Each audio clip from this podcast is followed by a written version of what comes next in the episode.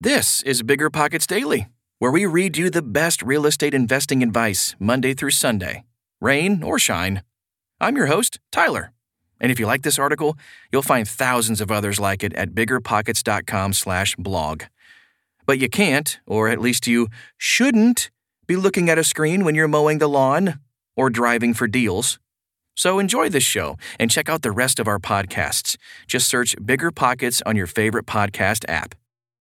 We know you've heard it before. Cash flow is getting very hard to find. There's always long distance investing, but you may be thinking, I don't have a team, enough experience, or the market knowledge to get in. That's where you're wrong. And it's also where Rent to Retirement comes in. Rent to Retirement offers fully turnkey properties that are newly built or renovated, leased and managed, allowing you to invest out of state with confidence. They've got single family, multifamily, new build, and syndication opportunities across multiple markets. They even have BRRRR deals with immediate equity. Rent to Retirement helps investors learn how to build a bulletproof business plan with the best investment and tax strategies around to help you reach financial freedom through real estate. There's no excuse not to get started in real estate investing when you have the right team and systems already in place. To learn more, visit rent2retirement.com. That's rent, T-O, retirement.com. Or text REI to 33777. Again, text REI to 33777.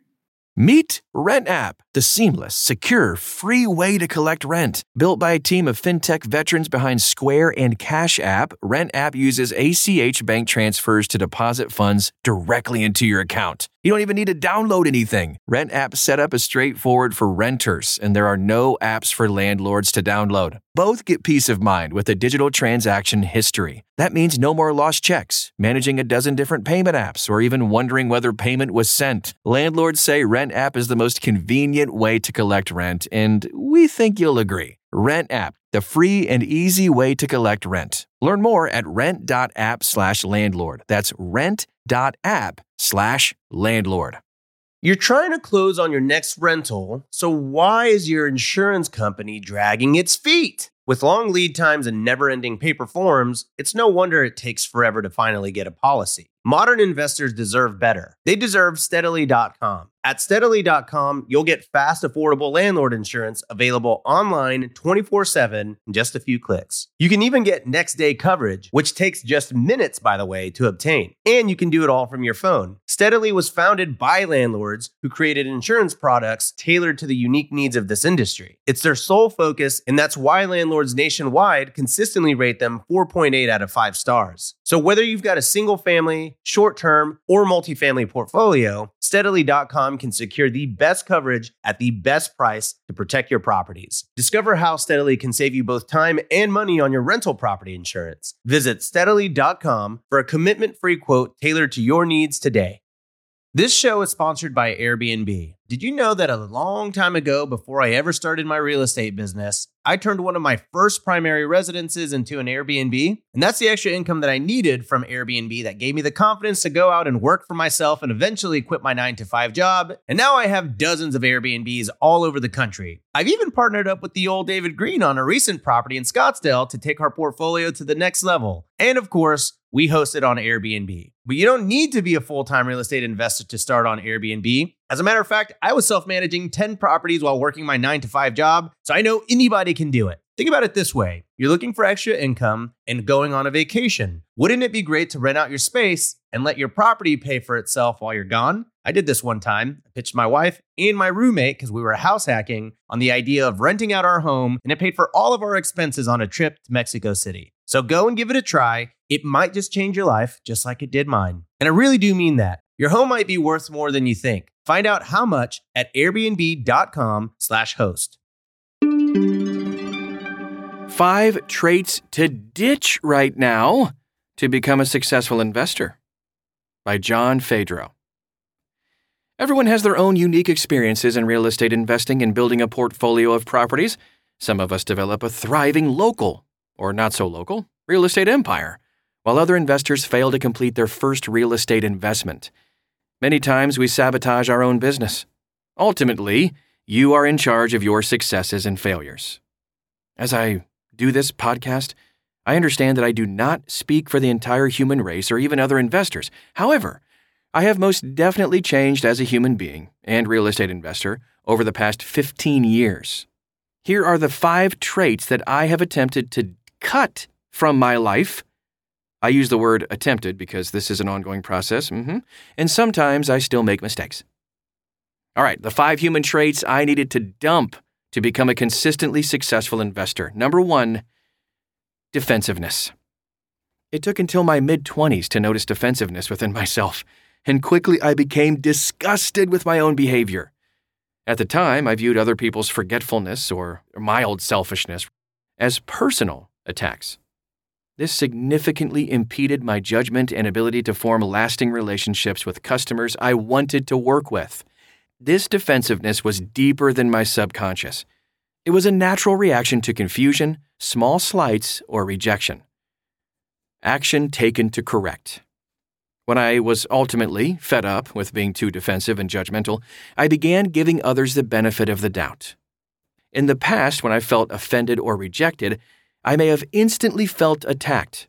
This feeling usually led to me unnecessarily cutting people out of my life, or being rude in return, simply over a misunderstanding. To correct this, every time I felt negativity creep up due to a perceived slight, I would quickly remind myself again and again this person has no ill will toward me, and it's likely I'm simply not seeing things from his or her point of view. Pro tip Keep in mind that if a buyer, seller, investor, or handyman is being purposefully hurtful, then they should be dealt with in a different manner. Trait number two being too cynical. Similar to defensiveness, being too cynical can destroy your real estate investing business before it ever gets started, or keep you from growing as quickly as possible. So, being too cynical does not refer to proper and prudent due diligence before purchasing properties or working with other investors, buyers, and sellers. When I talk about being too cynical, I'm referring to being negative and self deprecating to yourself, your business, and your loved ones. This cynicism often stems from fear, lack of clarity, and or confusion. Cynicism is a poison that should be cut out of your life and mindset immediately. Action taken to correct. Luckily for me, I grew up in a family where cynicism and sarcasm were laid on pretty thick. I say this because it was easy to hear soul weighing negativity in my thoughts and inner talk every day. This habit, unfortunately, or perhaps fortunately, took years to finally break. Reading self help books helped, However, it took me investing in dozens of mobile homes and helping countless buyers and sellers to truly understand my self worth and my ability to help others. Today, I'm my own best cheerleader. You should be your own top cheerleader, too. And trait number three making excuses. Ugh. Excuses come in many forms. We may make excuses for doing certain things, and also for not doing certain things. I didn't notice it earlier in my life, but whenever I made excuses, I was giving up my power.